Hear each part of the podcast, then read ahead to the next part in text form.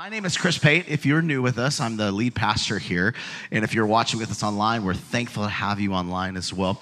Today, we get the amazing privilege to have a guest speaker that is bringing a word. I mean, this is a fire word. So get ready. Let me tell you a little bit about our guest speaker. He is a good friend of mine of over a decade now. He's been in full time ministry for 22 years, married for 17 years. He's written many, many songs, traveled with many, and been worshiping with many, many of your favorite worship artists. Him and his wife both are incredible lyricists and well known incredible creative people. They have five beautiful children. He's going to talk a little bit about that. But let me tell you what I love about John Owens and his wife Kelly the most is not how incredibly talented he is, how much influence he has in our world and especially in the church, but I love his humility. I love that his family loves Jesus. I love that his wife loves John. the humility that undergirds everything he does is just so awesome and super privileged to have him here all the way from City of Lights Church in Indianapolis. He planted that church about six years ago. And we are so thankful to be a part of a spiritual family called Every Nation, where that church is like our same DNA. We love having you here. We love having you preach and bring the word to us. Will you guys give a warm City Life Houston welcome to Pastor John Owens?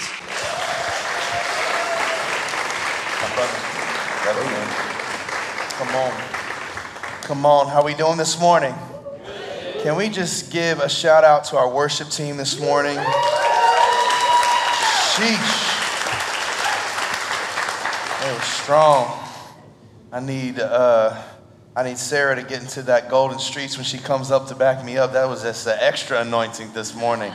Um, but it is a joy to be with you all this morning and hailing from Indianapolis, Indiana. Uh, shout out uh, from your Indianapolis cousins. Uh, it is a joy to be a part of a great spiritual family. Uh, we know that we are all a part of the universal body of Christ. Uh, the body of Christ, eternal in that sense, but there's also a joy of being a part of a tribe, and, and to be a part of this tribe of every nation's family of churches has been such a great blessing to me throughout the years. And one of the things, this has been a special treat to come here to Houston because I've got lots of friends uh, that God has allowed me to intersect with throughout my journey. Uh, I was thinking about Sean up here leading worship. I remember seeing Sean running around Bethel in like scout gear back in the day um, and seeing him leading us into the presence of God and so many others um, that are here. And so it's a joy to be with you. You all are so blessed to have the pastors that you have. Uh, I just have to honor uh, Pastor Chris and First Lady Pate um, this morning. We, we were so blessed um, to come in contact and, and, and to be able to cross paths in ministry and in relationship over the last few years, especially as you know we started venturing out into church planting a few years back. I was you know finding out you know who's out here and who's doing what, and met uh, Pastor Chris, and, and then started to watch their journey uh, in Houston. And as we started planting, I'd call him up, be like, "Hey man, how do you do this? Or, do you have a spreadsheet for this? Can you send me that PDF?" Uh, do you mind if I change the graphics, put our logo? You know, what's your budget? You know, how, how much are they charging? All just trying to figure out all the little tips and tricks and, and, and so appreciated his willingness always to just give it away, give it away and be a blessing to us. And, and of course, getting connected uh, with, with Casey at uh, one of our Every Nation camp, Campus Harvest conferences, the ENC conferences, and getting to see her heart and the power and the might and the joy and the wisdom that she operates in. And, and we've been really personally encouraged as their friends uh, throughout, particularly the last few years that have been particularly challenging. So we're so grateful for your pastor, so grateful for you all, and, and I'm honored to be able to serve you all this morning. I want to introduce you all to my family. I'm missing them this morning, my babies. Let me go ahead and show you this beautiful crew. You can give them a hand. Give them a hand to that squad. We roll deep. You know, it's kind of like the, the apostolic five. So uh, I've got my oldest son, 15. He's Isaiah. Isaiah is all into musical theater and, and he's just killing it right now. Aaron is my engineer, my brainiac, my inventor. He's the one over here. He's 12. We'll be going on 13. He reminds me that he's almost 13 every single day, even though his birthday's not until November. Uh, then I've got Judah, and Judah right now, he is actually right this moment starting his baseball game. He's playing in a tournament this weekend. Yesterday, he pitched his first game and got a win, so we're super proud of him. And then this hands, he's eight, and then actually he's 10 my eight year old right here, the curly headed blonde kid, we used to say that we adopted him from Latvia. Um, but he's John Bon Jovi and he's mine. And, and he came from me. And it's so funny because he, when we lived in Florida, his hair was just like white blonde, you know, and, and I would walk around the lobby of the church that I was on staff on with my baby. And people would be like, oh, whose baby is that? It's mine. I just bought him. Um, and then that beautiful little girl right there, that is my heart. That's Ella Rose. We also call her Ninja Sissy Mama or Spicy Mama on certain days. And she was an extra special blessing for us as we actually, she is our second daughter. Now we have five children right now, but this was our first daughter. Aria Joy. Aria Joy was born uh, in April 2nd, of 2011, and before she turned six months old, she passed away in her sleep. Uh, passed away due to SIDS, no pre existing conditions. It was an absolutely heart wrenching and earth shaking moment for my wife and I, but I just have to testify that I have never in my life experienced the nearness and the presence of God and celebrated the family of God who loved us in that moment the way that did we experienced in that time. And so it was, it, I cannot wait till the day when I get to be reunited with that baby girl. Um, but I also want to testify this one of the cool things in the artistry and the, the narrative of the Lord in our lives, though God doesn't owe us anything. Um, but as I said, she was born on April 2nd, 2011. And on April 2nd, 2016, we had our second daughter, Eleanor Rose. So they both share the same birthday been a really special gift. And uh, I miss my baby. So I'm going to see all of them tomorrow. They're going to take me out on a special birthday breakfast because my birthday was on Friday. Now, I just got to tell you another, just to boast in your pastors, they took care of me. They, they fed me well on my birthday. But this, what I want to ask of you today is to, you know, feel free to vocalize and encourage me. You know, give me a good birthday uh, encouragement today as we bring the word today. Uh, I, we like to communicate where I'm from. You can say amen, oh my, you can wave a hand or a hanky, it's all the same to me. Uh, just don't cuss me out. Um, but, um, but, but I'm excited uh, of what I believe the Lord wants to share with us this morning. You know, this morning we're going to look at the book of Daniel, chapter 3 today. And I believe that there is a word that God wants to give us, not just this church, but the church of the times that we're in. And not just the times that we're in, but a posture and a position that we ought to be cultivating in our hearts in order for us to navigate through the waters that we find ourselves in as a, as a people of God, as a people who are set apart as a people whose hearts are to be ablaze. Uh, before I go into this, I want to give you all a little bit of context of what's happening here uh, as we get into the book of Daniel. First of all, when you look at the beginning of the book, we have someone that we get introduced to by the name of King Nebuchadnezzar. Uh, some of you, if you've ever grown up on Veggie Tales, I need to let you know that he is not a cucumber. He is not a large pickle. And this was not a great big chocolate bunny. Uh, King Nebuchadnezzar of Babylon, he conquers King Jehoiakim of Judah and takes God's people and possessions into Babylonian captivity about 605 BC.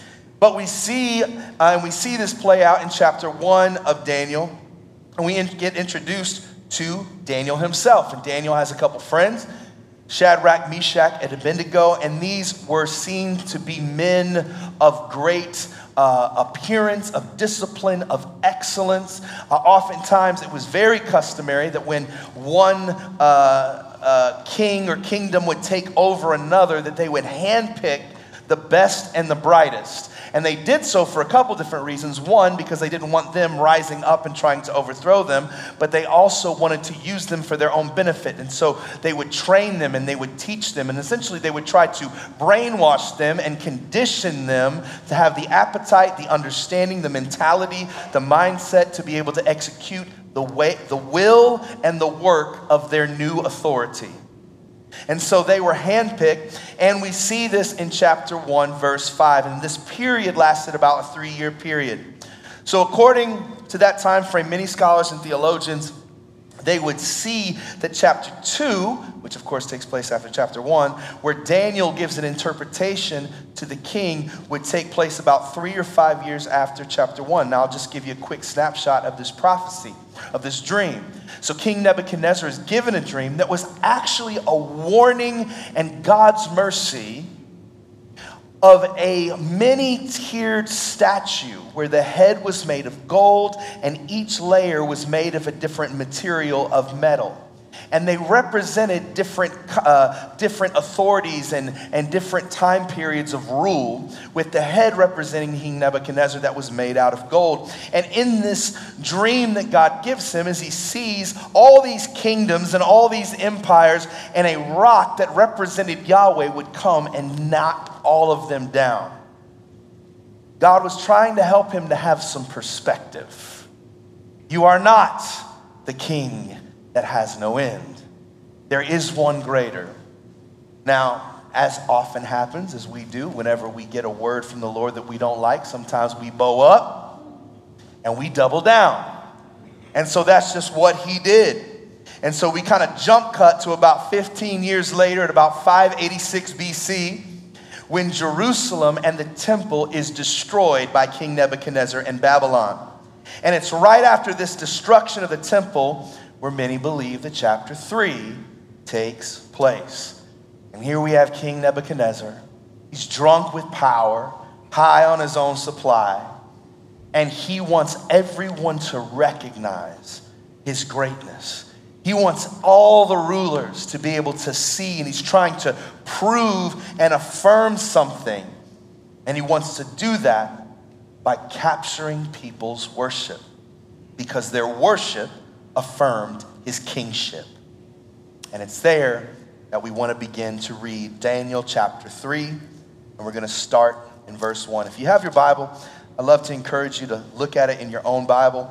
Uh, you'll have it up on the screen, but I always like to encourage people look at your own Bible. One, because you want to take ownership of your relationship with God. You don't need a pastor to help you. You don't need a pastor to always hear the word of the Lord. He's made himself available to you. The second thing is, you know that I'm not just lying and making things up. It says in verse 1, chapter 3 King Nebuchadnezzar made a gold statue 90 feet high, 9 feet wide, and he set it up. Everybody say, set it up on the plain of Dura in the province of Babylon. King Nebuchadnezzar sent word to assemble the satraps, prefects, governors, advisors, treasurers, judges, magistrates, and all the rulers of the provinces to attend the dedication of the statue King Nebuchadnezzar had set up. So the satraps, prefects, governors, advisors, treasurers, judges, magistrates, and all the rulers of the provinces assembled for the dedication of the statue the king had set up. Then they stood before the statue King Nebuchadnezzar had set up, and a herald loudly proclaimed, People of every nation and language, you are commanded when you hear the sound of the horn the flute, the zither, the lyre, the harp, the drum, and every kind of music, you are to fall face down and worship the gold statue that King Nebuchadnezzar has set up.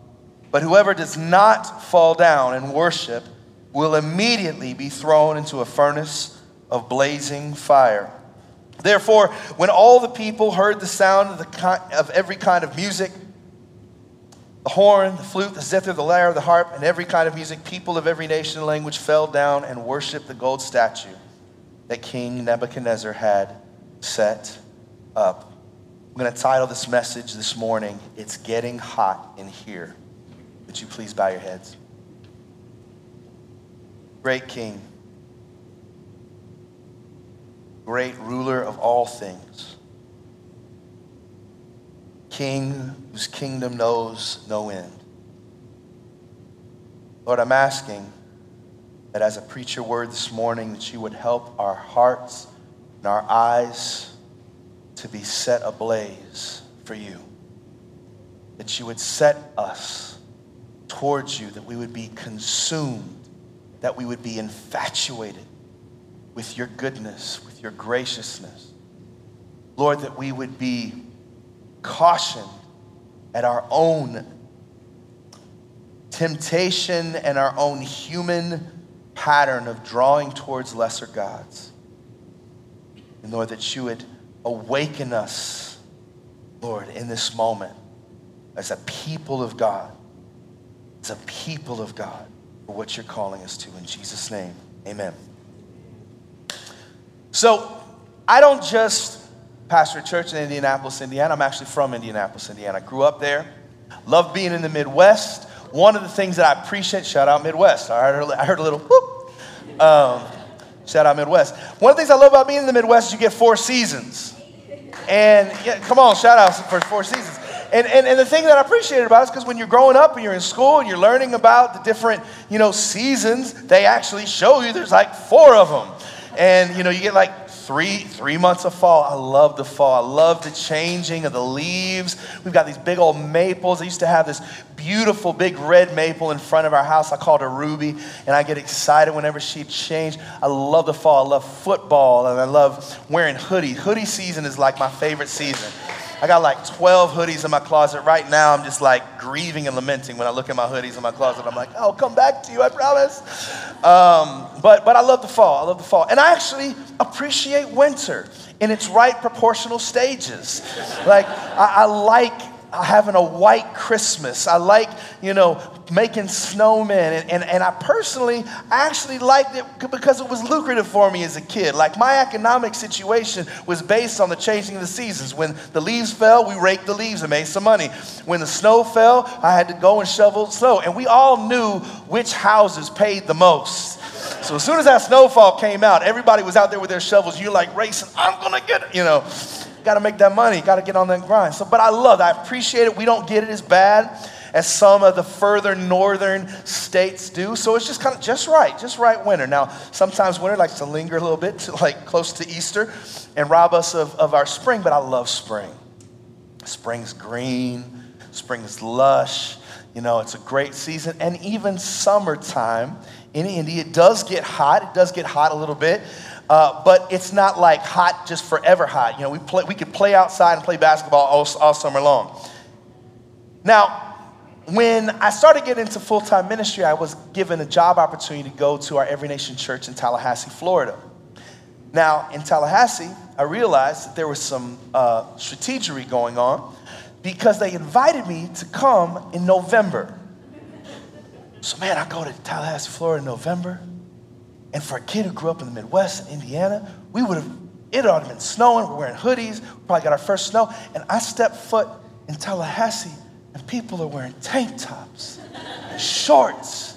We outside barbecuing and playing football. And it's like nobody's like barely even sweating or chilling. It's just, it's beautiful. It's beautiful. And I call my brothers. I'm like, yo, I love Florida. Florida's amazing. We can barbecue all the time. And it's just great. Then I moved there the end of May. I was getting ready for my first Sunday service, leading worship, put my good outfit on. I was feeling fresh, and I just left something in the car. I had to run out and get it real quick. And so I just walked from here to my car and back and was drenched with sweat. It was a different kind of heat. I actually had a flashback of that on Thursday when I flew in here. I was telling you, like, I lived in Florida for about 12 years. I felt like I got acclimated. In fact, I remember it was like a year after I went to Florida, I went to Manila, Philippines for the first time. And I was like, Lord, you've prepared me for this. It was hot and musty. It was like getting a big old hug by your thick uncle who sweats too much. You know? Oh, Jesus. Cleanse them, Lord. But when I got here, I didn't even get out of the plane. Y'all, I'm sitting in the back of a Southwest flight. We had just landed, and they opened the door, and it was like the heat just said, Hello, John. It wouldn't even wait for me to get off the plane. It just came to greet me with a vengeance. Like it's not just hot, it's mean hot sometimes. It's a different kind of hot. There was a different atmosphere that I set my foot in. Now I say that because there's a different level of hot that we're experiencing in the culture right now. There's an intensity of heat that the people of God are experiencing, particularly in the US, that we haven't always experienced before.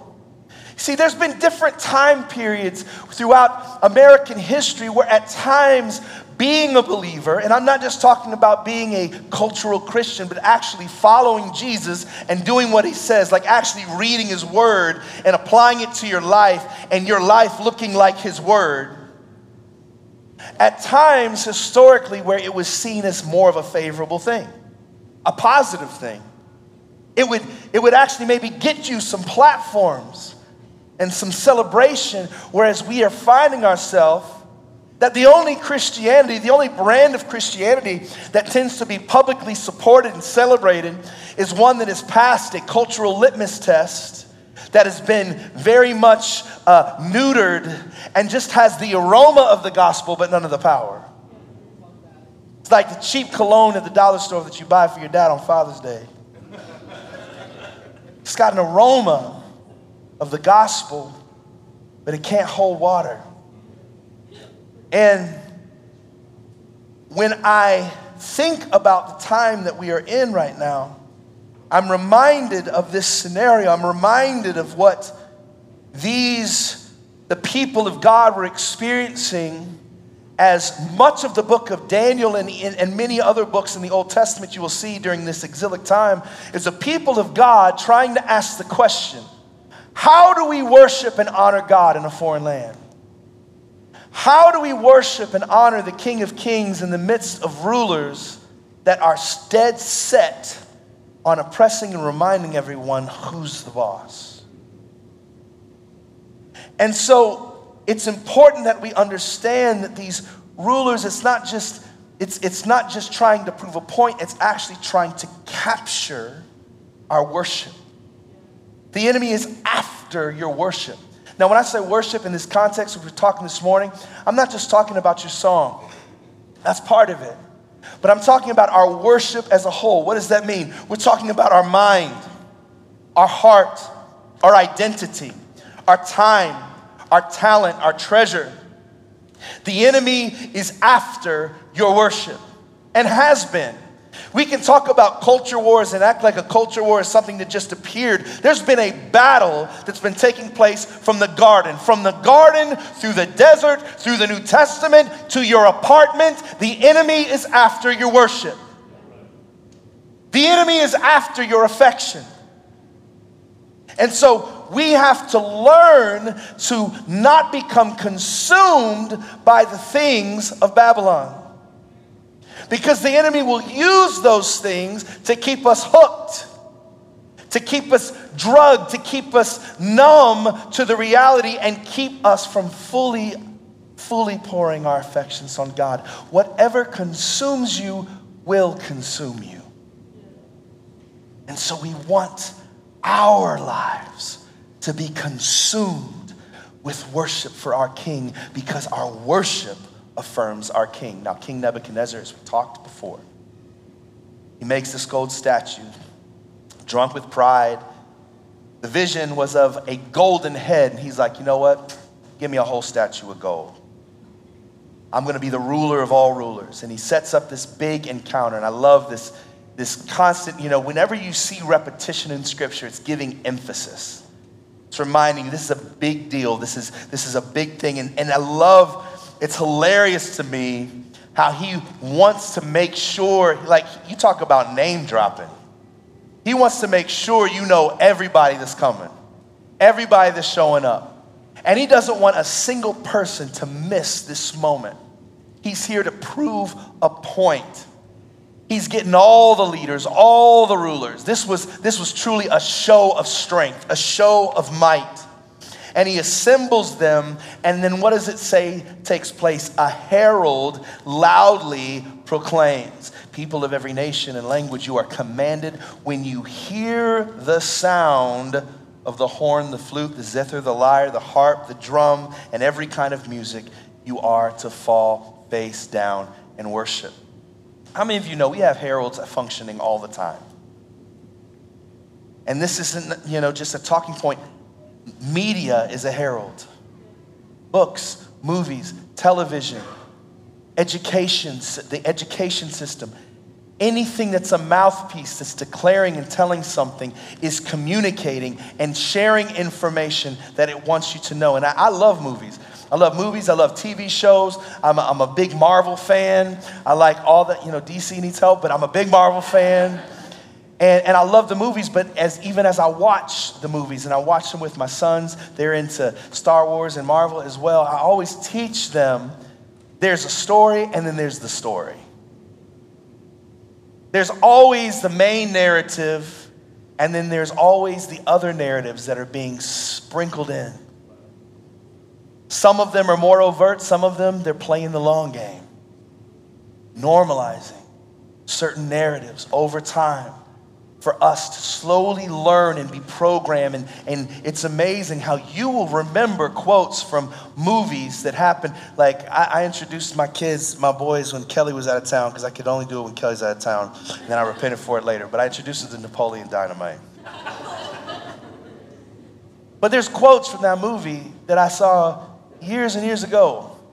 And even the other day, my, my son, we were talking about somebody, and we were, we were actually at a seminar working on how to put together, you know, get your transcripts ready and get ready to take your tests, SATs, and everything. Somebody was talking about going to college, and my son, I see him write the note, Your mom goes to college.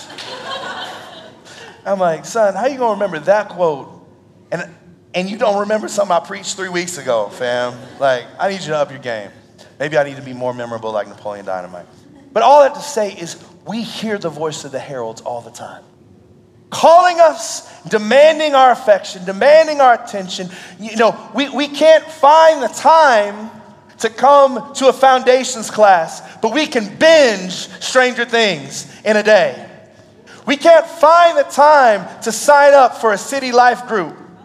But every week we're talking about the, the five new movies or television shows that we're going to or that we're watching. We can't find time to come fellowship with people that love Jesus and are encouraging us to do the same. But we're going to post on Instagram all the self care, baby, self care 2020. like you only need so many bath bombs, sweetie. Like, you know. And, and, and, and bath bomb's great. God bless the bath bomb. But my point is, we have to wake up and recognize that most of the heralds in the culture that we live in are not drawing us to worship God. They're drawing our affection, our attention to other things. They're looking to get us hooked. And it tells them when you hear the sound, when the beat drops, when the music begins, submit, surrender, worship. And not just worship, but worship with the threat of death. Not just worship, it's worship or die, worship or be consumed with fire. So when we're looking here in the scripture, it says that they began to bow, but there were some brothers here that they were not surrendering. Enter the haters. So there's this group of guys that we see called the Chaldeans. Chaldeans, they were from the south side of Babylon. We'll call it Southie. These brothers from Southie, they were astrologers and they were used to having certain levels of prominence and authority within the Babylonian Empire. And so they did not quite like that these men, uh, these Hebrew men, had garnished favor and garnered favor and were given authority uh, even over them at times. And so they're looking to kind of snuff them out. So they go to the king and they're just playing upon his pride. And they're like, hey, uh, Nezer, man, you, you're amazing. Statue, bomb, band, they're killing it. Uh, did you notice these three guys? They didn't bow. I, I think you need to address this. And so they start highlighting this for him. Now, King Nebuchadnezzar, again, we know he's drunk with pride, he's, he's, he's full of himself. He is angered with this intense anger. and he demands to make, to make a, an example out of them, that they be thrown into the fiery furnace, and not just throw them in the fiery furnace. You just think that there would only, one level of fiery furnace would probably be enough, right? But he asked that it be turned up seven times hotter. He's, he's proving a point. Remember, this whole scenario he set up so that people would come and recognize his authority, worship him, and tremble in his presence. And so he sees dissenters and he looks to throw them in the fiery furnace. Now, one of the things I think about when I see this is I think to myself, why were they the only ones that were standing? Do you realize they took an entire people into captivity?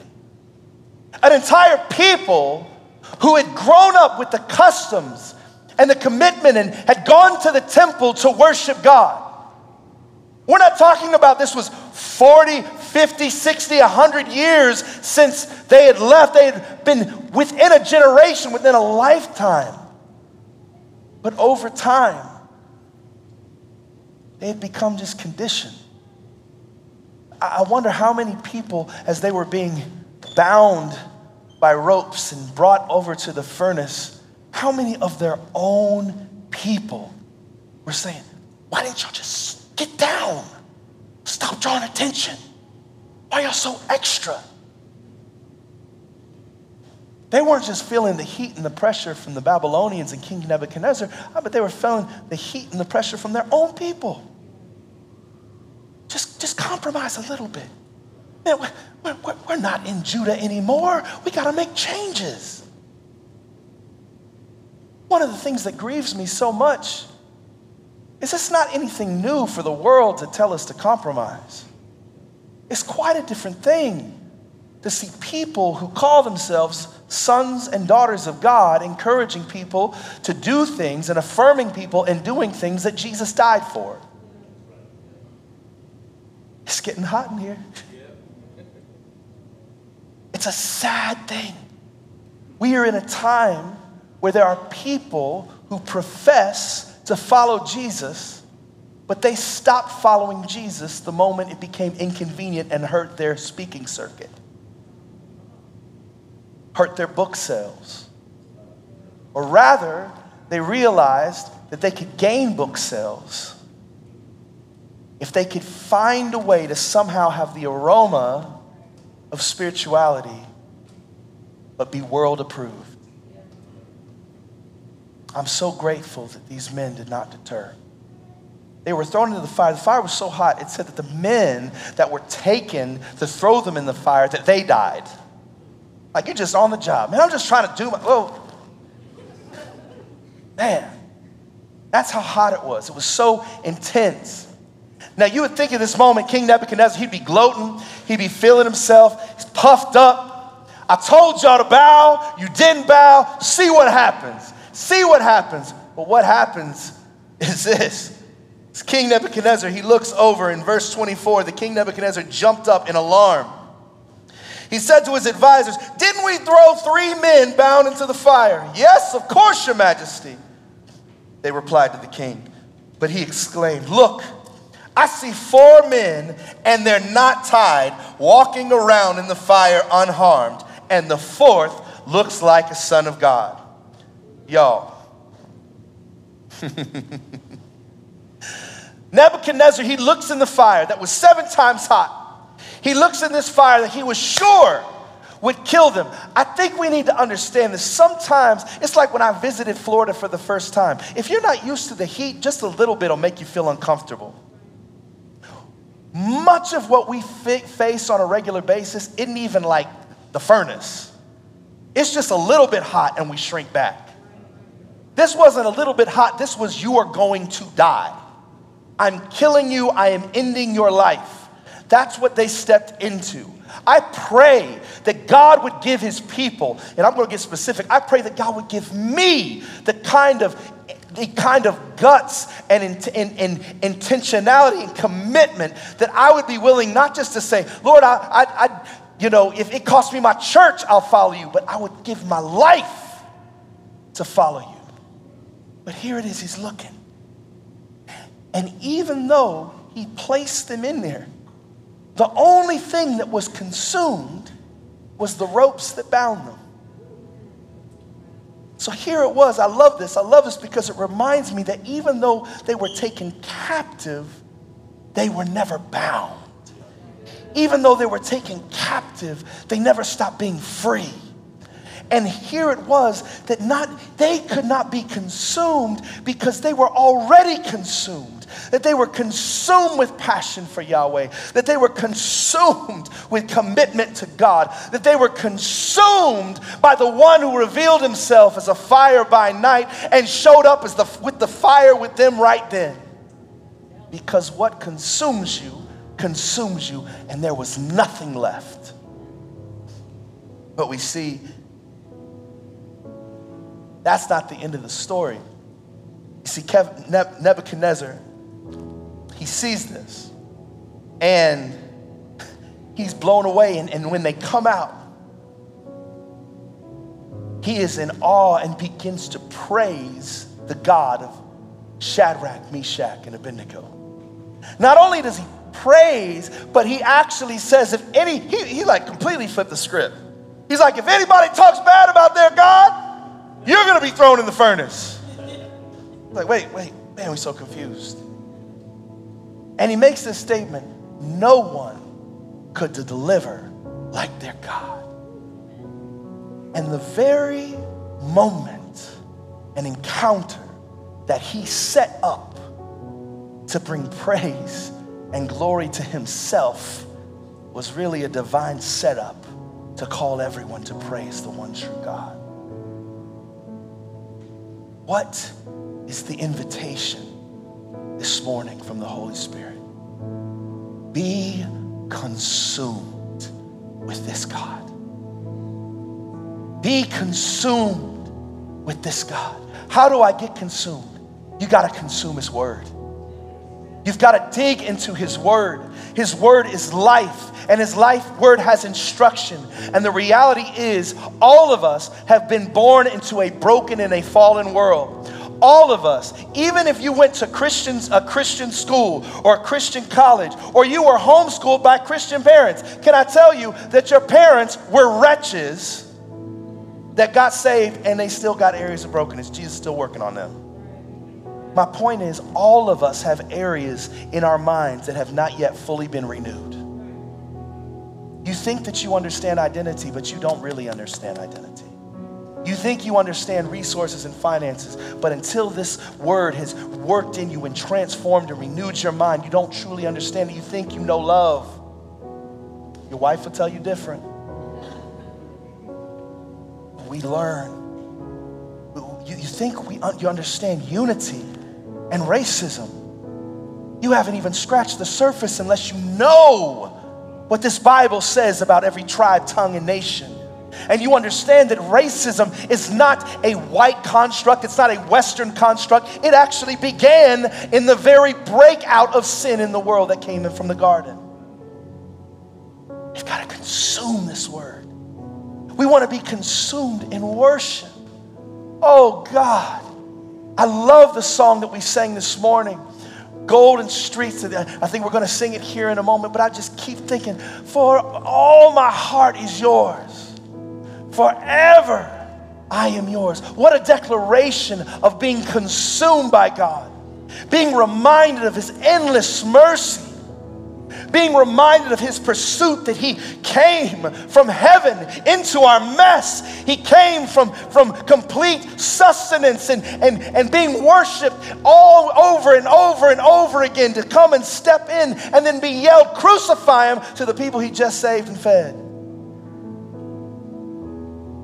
We want to be consumed and allow our mouths not to be used to curse him, but to bless him. My uncle, he used to joke whenever I was, you know, being an artist and I was kind of emotional at times, you know, I'd fall in love real quick. And he said, John, be careful how many times you tell a girl that you love her because you say it enough, you'll believe it. One of the things I think is so powerful is even at times as you're struggling, you're growing, we want to confess our affection to the Lord because faith comes by hearing.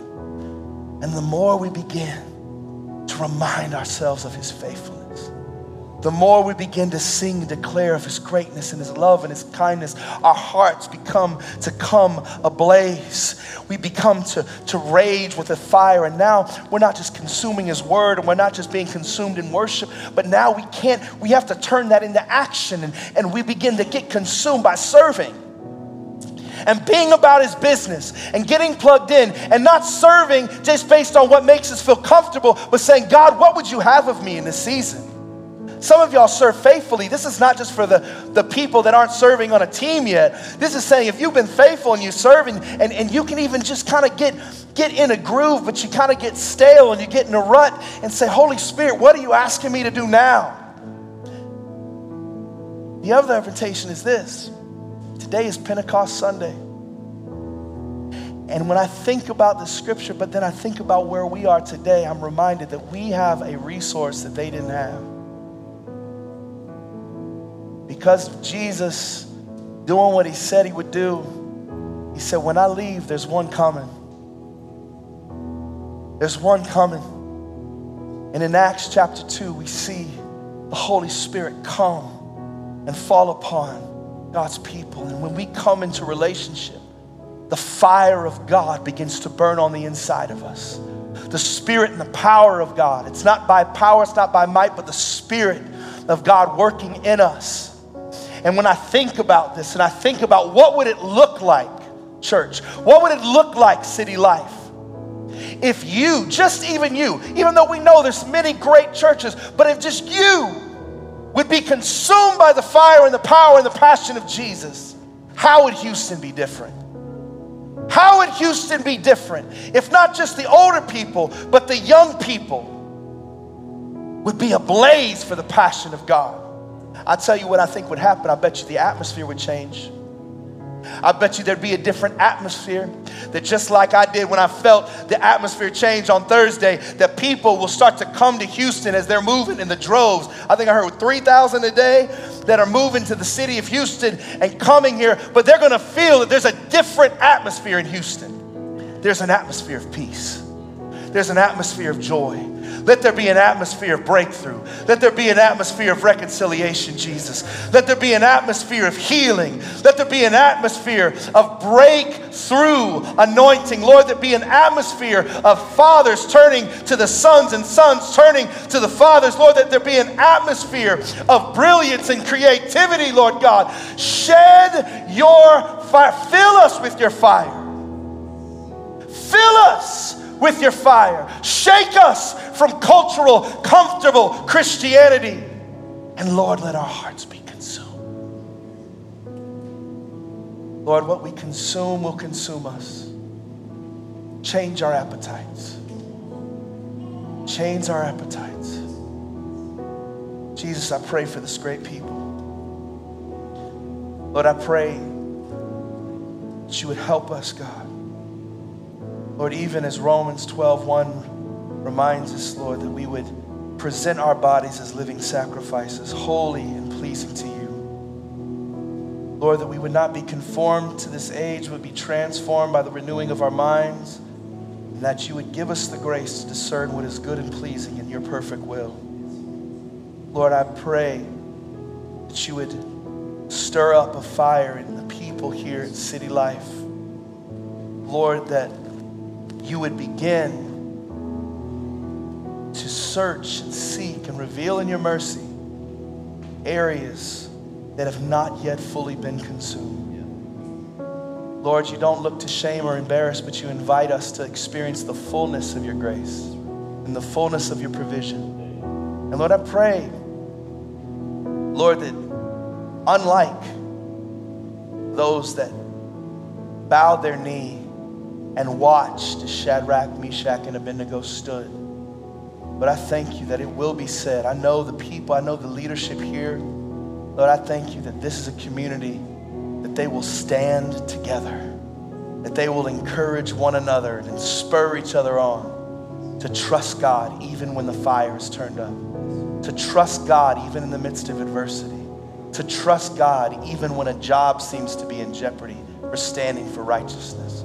Lord, to trust God when every demon in hell is trying to rob us of our God given identity and purpose. Lord, I thank you that there will be a people, that this is a people that will be consumed, and that as they are consumed, that they will shine brightly in the city of Houston and beyond. In Jesus' name, amen.